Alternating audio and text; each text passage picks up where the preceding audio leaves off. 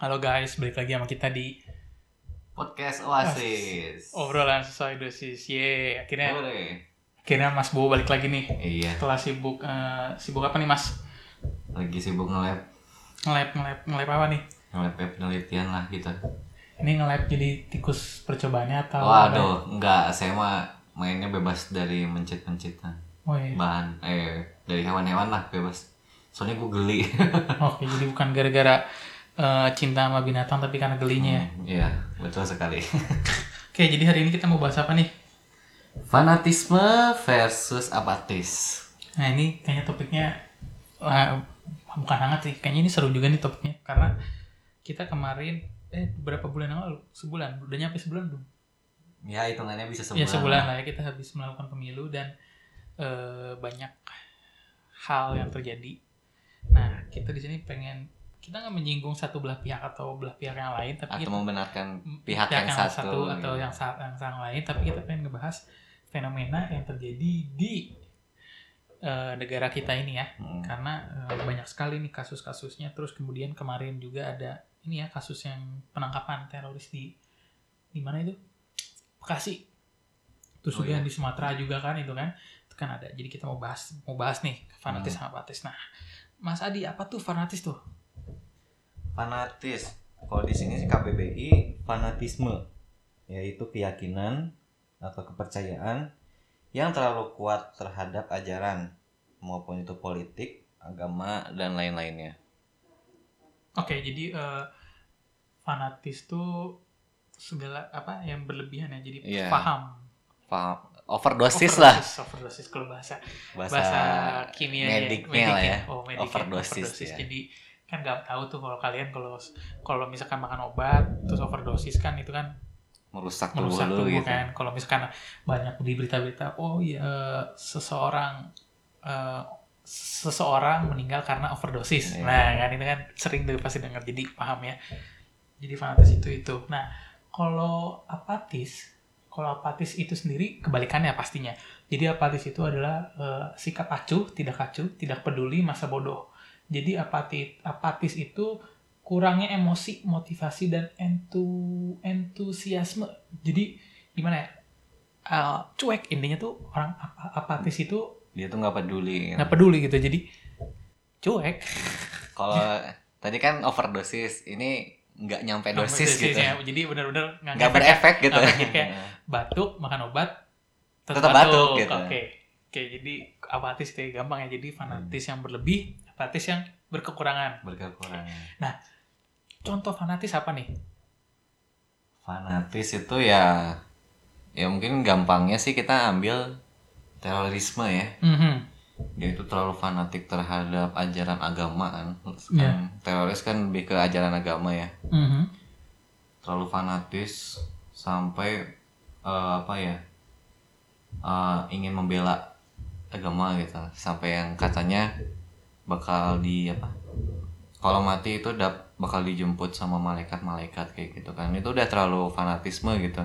Mereka tidak memikirkan eh, dampak negatif yang mereka perbuat gitu. jadi si fanatis ini eh, apa namanya contohnya berarti paham yang terlalu Berlebihan. berlebihan Iya. jadinya membenarkan semua cara ya Iya. karena gue mau nambahin lagi di sini untuk eh, kasus terorisme ya terorisme itu ada juga gue dapet eh, kasusnya agama ya ada terus juga yang paham kayak ini eh, yang kemarin yang di Australia Oh iya. yang eh, penembakan di- penembakan di masjid itu ya? ternyata eh, mereka bukan karena satu agama ternyata emang di, di beritanya adalah karena eh, ras karena pendatang imigran kan Hmm. itu juga kan terorisme berarti yang mereka ber- memiliki paham kalau misalkan orang pendatang tuh nggak nggak pantas lah buat mereka gitu kan untuk tinggal di tempat mereka nah terus ada contoh apa lagi nih fanatis Eh, contohnya ke- mungkin yang kemarin ya pas pilpres gitu ya. Mm-mm, kenapa pilpres Ad, banyak tuh apa? Padahal belum diumumkan gitu Mhm. pemenangnya siapa, tapi udah saling mengklaim bahwa eh, pasangan ini yang menang, pasangan ini yang menang kan. Lebih baik, lebih arifnya gitu ya. Mhm. Kita menunggu keputusan hasil resminya, resminya gitu ya. iya, iya. nggak oh, nggak usah percaya sama apa info-info dari Instagram, Iya, Twitter kayak gitu kan. Ya. Iya kan pesan itu kan pesan-pesan yang tidak tervalidasi istilahnya kayak Iya. gitu kan, tidak dapat dipercaya sumbernya gitu. Masa kamu mempercayai apa berita informasi yang sumbernya tidak jelas gitu kan? Mhm. Itu sesuatu yang menurut gua sih bodoh gitu ya. salah ya bener-bener Iya. tindakan yang salah ya iya bener tuh kan kayak kemarin eh, apa namanya bukan hanya dari satu kubu ya tapi sama-sama dari orang-orang yang mendukungnya Iya. yang mendukungnya ngeklaim oh ini, ini yang menang ini yang menang ya tapi kan dari pihak komisi pemilihan umumnya aja masih menghitung ya masih 6 kemarin terakhir 70 persen 68 68 persen gitu belum belum 100 persen dan harusnya harusnya tuh kalau gue lihat tanggal resminya tuh 22 Mei ya 22 pengumuman Mei. pemi- ya, ininya jadi benar-benar di sini tadi Mas Adi ngasih contoh fanatismenya tuh yang emang karena mendukung satu orang satu kubu karena paham yang terlalu ini jadi oh ya dia dia yang pasti menang oh dia dia dia menang padahal kan kalau misalkan kita berpikir secara apa apa logis. logis ya kan ada sistemnya gitu loh Iya. ya tunggu aja lihat hasil akhirnya ini eh, maksudnya ini ya kita pengen ngasih lihat orang-orang yang ininya ya apa namanya bukan apa ya eh si orang yang menganut pahamnya ya soalnya eh takutnya di sini yang ngedengerin kita kita mendukung satu belah pihak enggak tapi kita juga tadi Mas Adi sem- sempat ngomong eh, Mas Adi tadi ngomong saling apa tadi Saling mengklaim. saling mengklaim. Hmm. Jadi dua-duanya juga ada orang eh, yang mendukung mereka, Lebih ke pasangan. oknum sih oknum ya. ya. lebih ke oknum. Jadi oknumnya ada yang mengklaim bahwa udah menang ya. Kita nggak tahu Pastinya pasti kayak gimana. gimana, gitu. tapi yang kita tunggu adalah jawaban dari KPU, KPU. sendiri. gitu. Oke. Dan bahayanya, Mm-mm. gue mau nambahin dan bahayanya jika terlalu fanatis terhadap satu gitu ya. Mm-mm. Kan misalnya tadi- ini kan ada contohnya tadi ada dua pasangan calon gitu. Hmm. Kita terlalu fanatik sama pasangan calon nomor A gitu. Hmm. Jadi ya semua kebaikan yang ada di pasangan yang lainnya itu nggak berpengaruh gitu. Ya, ya, ya, ya. Jadinya kayak ya pokoknya ini orang ini jelek, ini jelek, Iya. orang ini jelek. Padahal dia bagus sebenarnya bagus.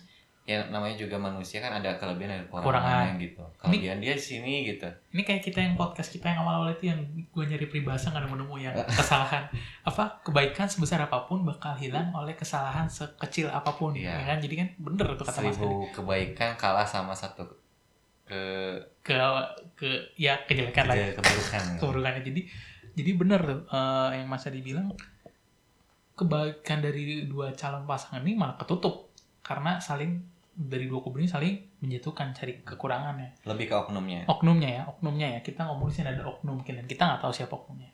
Nah sekarang contoh apatis nih. Nah apatis ini sebenarnya sering kita lakukan sehari-hari tanpa kita sadar. Contohnya nih ya apatis itu kan kita sikap eh, apa namanya tadi itu?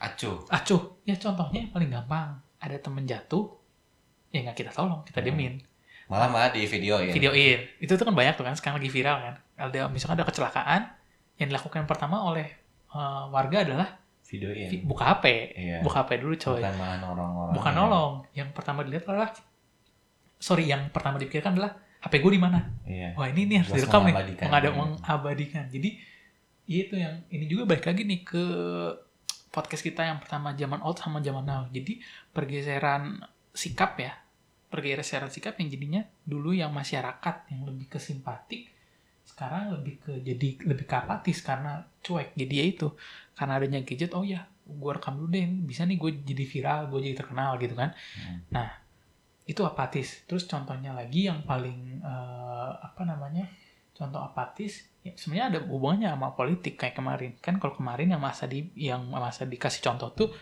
fanatis yang memilih satu memilih yang memilih kan? Kalau fanatik dengan satu pasangan. pasangan. Nah, apatis juga ada. Jadi apatis tuh contohnya tuh ya adalah orang-orang yang eh, sebenarnya golput belum tentu apatis, tapi Iya. eh, yang ini yang nggak memilih karena tidak peduli.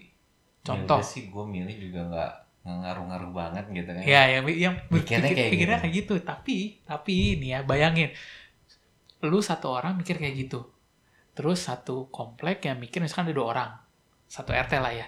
Kali lagi nanti ada RT jadi RW. Hmm. Kalau misalkan satu orang aja udah kayak gitu terus dikalikan dengan jumlah ma- masyarakat Indonesia, ya suaranya bukan cuma satu jadinya, jadi banyak dan suara itu menentukan eh, pilihan pemimpin kita gitu ya, jadinya ya. Karena kan kalau menurut perundang-undangan, kalau misalkan dua calon pasangan ini berarti suaranya itu harus 50% suara plus berapa sih? Satu ya? pokoknya sudah melebihi saja Sudah melebihi 50% suara. Jadi 50% plus satu tuh menang sudah dianggap menang. dianggap eh, menang. Nah, jadi kebayang dong kalau misalkan lu nggak milih, padahal eh, lu tuh ya kurang lebih kita sebagai warga Indonesia yang bakal di bukan dipimpin, ya dipimpin ya, dipimpin Iya. oleh satu orang yang sedangkan lu apatis kayak ah enggak udahlah, ya udah lihat nanti aja. Ya kan setidaknya nanti jangan sampai lu akhir-akhir lo kok jadi kayak gini sih, ya kan lu nggak milih. Iya. setidaknya dari dua pas- pasangan calon ini pasti ada visi dan misi yang lu punya. Sama kan? dan ada yang kecocokan dengan lu gitu. Ya pasti ada. Ya meskipun cuma sedikit banget tapi ada gitu kan. Kalau misalkan lu nggak milih terus dapetnya yang nggak lu nggak visi misinya nggak ada yang sama ya lu nggak bisa ngeluh. Karena lu nggak milih kan sebenarnya. Jatuhnya jadi nggak bisa kita kita nggak milih ah, kita nggak milih tapi kita nuntut banyak ya. nah itu. Jadi minta minta apa sih? Minta tulang eh, minta hati dikasih apa? Jantung minta hati dikasih jantung ya. Ya lu nggak sebenarnya udah untung sebenarnya ya. Lu nggak pertama lu salah sebenarnya kan lu nggak milih. Ini maksudnya gue di sini ngomong orang yang eh, nggak milih karena apatis ya bukan nggak milih karena oke mereka ada alasan tertentu sebenarnya ada yang rumahnya jauh rumahnya yang jauh berhalangan kayak gitu kan itu lagi kan merantau. lagi merantau. Jadi kalau gue sebenarnya di eh, pemilu kemarin terus ada yang ngomong ih lu golput ya? Kalau gue sih ngeliat dulu alasan dia apa. Kan mungkin aja ada alasannya dia lagi berhalangan dia lagi di, di perjalanan ternyata delay kan. Jadi nggak bisa milih kan golput itu namanya. Nah tapi kalau di sini gue ngomongnya apatisnya nggak mau milih nggak mau milihnya karena Emang nggak mau milih. nggak mau milih nggak mau milihnya karena ya itu eh, sikap cuek acuh lah ya gue nggak mau gue mah lihat nanti aja lah. Nah sebenarnya hal itu yang harus dikurangi karena itu tadi Mas Adu udah ngomong kita udah ngomong ya nanti yang mimpin negara itu dari dua pilihan itu. Jangan sampai nggak sesuai kemauan kalian terus kalian malah protes demo kan biasanya ujung Menuntut. menuntut Lebih ke kan menuntut. ujung-ujungnya kayak gitu. Nah kita udah ngomongin tadi kasusnya. Nah Mas Adi ini kan fanatis ini banget ya eh, kamu lagi apa namanya kasusnya tadi disebutin nah efek dari si sikap fanatisme ini apa sih dari efek yang paling kecil sampai yang paling gede deh Baik, iya paling pada umumnya sih ya terjadi perselisihan gitu ya. Wajar Hmm. sih untuk terjadi perselisihan gitu namanya juga jatuhnya sih ke kompetisi gitu Iya. ya. Tapi kan bahayanya kalau fanatis ya kita terlalu mendengarkan dari satu sisi pihak gitu. Jadi Mhm. kita tidak apa objektif ya. ya Kita malah subjektif gitu Hmm. jatuhnya. Jadi nggak netral gitu. nah Pandangan kita tuh terlalu zoom in gitu terlalu zoom in Men- apa kalau pakai mikroskop fokus pada satu, satu titik, titik. gitu dia udah fokus pakai satu titik pakai mikroskop lagi ya Iya. jadi makin wah detail banget bahaya itu padahal di sekelilingnya tuh ada ada ada sesuatu lah yang emang Hmm. harus dilihat juga kan nggak nggak satu titik itu tuh nggak pasti benar gitu. Hmm, ada titik lain juga yang mungkin lebih baik, baik gitu. lagi atau emang bener juga Hmm. gitu. Nah terus efeknya nih apa nih dari si fanatisme ini yang eh, efek ke masyarakat atau nggak efek ke diri sendirinya apa nih? Kan kalau tadi sempat ngomong tuh nyinggung tentang eh, teror terorisme. Nah efeknya tuh apa sih dari sikap fanatisme ini? Ya jadi kalau teroris ya jatuhnya sih ketidaknyamanan ya ketidakamanan gitu Mhm. terhadap ke lingkungan apa kehidupan masyarakat gitu. Mhm. bahwa wah ini ada teroris wah gua harus hati-hati nih. Oh ya jadi lebih takut ya? Jadi Lebih mau ngelakuin apa apa jadi Hmm, takut. jadi kan terorisme kan itu dia meneror gitu. Hmm. jadi ya tidak memberikan rasa aman. tidak aman gitu. Nah, terus eh, dari si fanatisme ini nih, apa sih ini kan eh, apa namanya? Dia bisa berbuahnya kayak tadi ya, me- menimbulkan rasa takut, menimbulkan eh, apa ya efek negatif tuh di masyarakat kayak tadi. Nah, si sikap fanatisme ini efek yang paling kecilnya apa deh? Kan tadi udah ngasih tau tuh efek gedenya ya bisa jadi takut. Oh iya, Hmm. gue mau keluar dia takut. Nah, efek kecilnya dampak dari sikap fanatisme ini apa sih? Mungkin di kembali ke diri sendirinya sih ya. Mm-mm. Berpengaruhnya pada diri sendirinya gitu tadi. Kan udah dibilang eh, terlalu sempit sudut pandangnya gitu. Mm-mm. Tidak luas gitu. Jadi eh, segala sesuatu yang dia lihat tidak apa ya? Relevan. Tidak relevan, tidak Ya cuma satu, cuman cuma satu titik gitu. berdasarkan istilahnya kalau ngerjain tugas sakit tuh referensinya cuma satu lah ya. Iya. Iya, cuma satu. Dapus kayak teman kita tuh cuma tiga. Tiga. Kan nggak baik gitu kan. Nggak akan kita sebutin namanya, tapi ya itu Bagi yang merasa, ya. merasa silakan. Oke. kan da- kalau da- daftar pustaka kan ada pertimbangannya biasanya kan ada 20 kayak gitu Mhm. kan jadi pertimbangannya tuh banyak, banyak, gitu ya. Untuk mencari fakta dan kebenarannya ya. Tapi Iya. kalau cuma satu ya belum tentu benar juga kan. iya Kalau benar ya untung. dan harus tervalidasi gitu Betul, ah, betul. Nah, terus kok gue hanya mau nambah dikit kayaknya contoh fanatis yang paling kecil tuh ya. Contoh ya, misalkan kayak gue nih, gue sama Mas Adi kan sama-sama pendukung eh, klub sepak bola nih. Iya. Nah, akan kita sebutkan. nah, tapi habis kalah. oh nggak Seri, kalah, seri. seri. Nah, tapi kita mau ngasih tahu di sini kalau misalkan ya, kalau kita ini fanatis banget sama klub kita, terus kan pasti nih klub kalau klub bola ada rival ya. Nah, Hmm. ternyata teman dekat kita ini yang penyuka eh, klub sepak bola favorit kita gitu. Eh apa rival tim sepak bola kita gitu. Nah, kan jadinya tadinya teman dekat bisa jadi ya. Bisa jadi musuhan. Musuhan kan jadinya. gitu. Jadi mungkin efek paling kecilnya adalah dari sikap fanatis adalah perpecahan. Mm, betul, Dari betul, perpecahan bisa muncul hal-hal yang lain yang lebih besar lagi. betul. pembunuhan, pembunuhan, terus ya itu terorisme, terus kemudian kacauan. wah banyak lah ya dari Banyak, sikap ini. Nah kalau dari sikap apatisnya, efeknya sebenarnya kurang lebih efeknya sama-sama buruk juga. Ya yang Tapi tadi memang hak bu apa ya hasilnya itu tidak se apa ya se wow, wow dari fanatisme, fanatisme gitu. karena apatis itu biasanya efeknya tuh balik lagi ke diri sendiri. Biasanya jatuhnya tadi kayak tadi kan kalau fanatis itu overdosis, Overdosis. gitu. Jadi bisa mematikan, gitu. matikan. Kalau ini Kalau ini kan tidak berefek Efek. gitu. Jadi, Jadi- ya emang nggak ada efeknya gitu. nggak ada efeknya tapi ada efek Berdampak, dampak. gitu. Jadi contoh kalau misalkan lu apatis, lu kayak di masyarakat lu lu apatis eh, nggak mau nggak misalkan lu tinggal di rumah terus lu nggak mau bantu tetangga lu, misalkan tetangga lu kesusahan lu diem, tapi tetangga lain nolongin. Nah nanti tiba di satu titik, terus lu butuh bantuan ya tetangga lu nggak ada yang mau nolongin lu. Karena image lu yang terlihat ya lu orangnya nggak mau ngebantuin terus buat apa ngebantuin kan? Jadi kayak gitu ya. Iya. teman lu juga kayak gitu. Misalkan lu nggak mau nolongin eh minta tolong eh tolongin dong ah nggak ngapain? Apa gunanya buat gua nah kan? Hmm. nah itu jadinya balik lagi ke lu kan. Nanti pas giliran lu minta tolong atau lu butuh bantuan mereka jadi nggak mau nolongin lu kan. Sebenarnya sikap si apatis ini jarang kita temuin secara konkret kayak fanatis tapi si apatis ini itu lebih sering kita dengarnya adalah sikap cuek.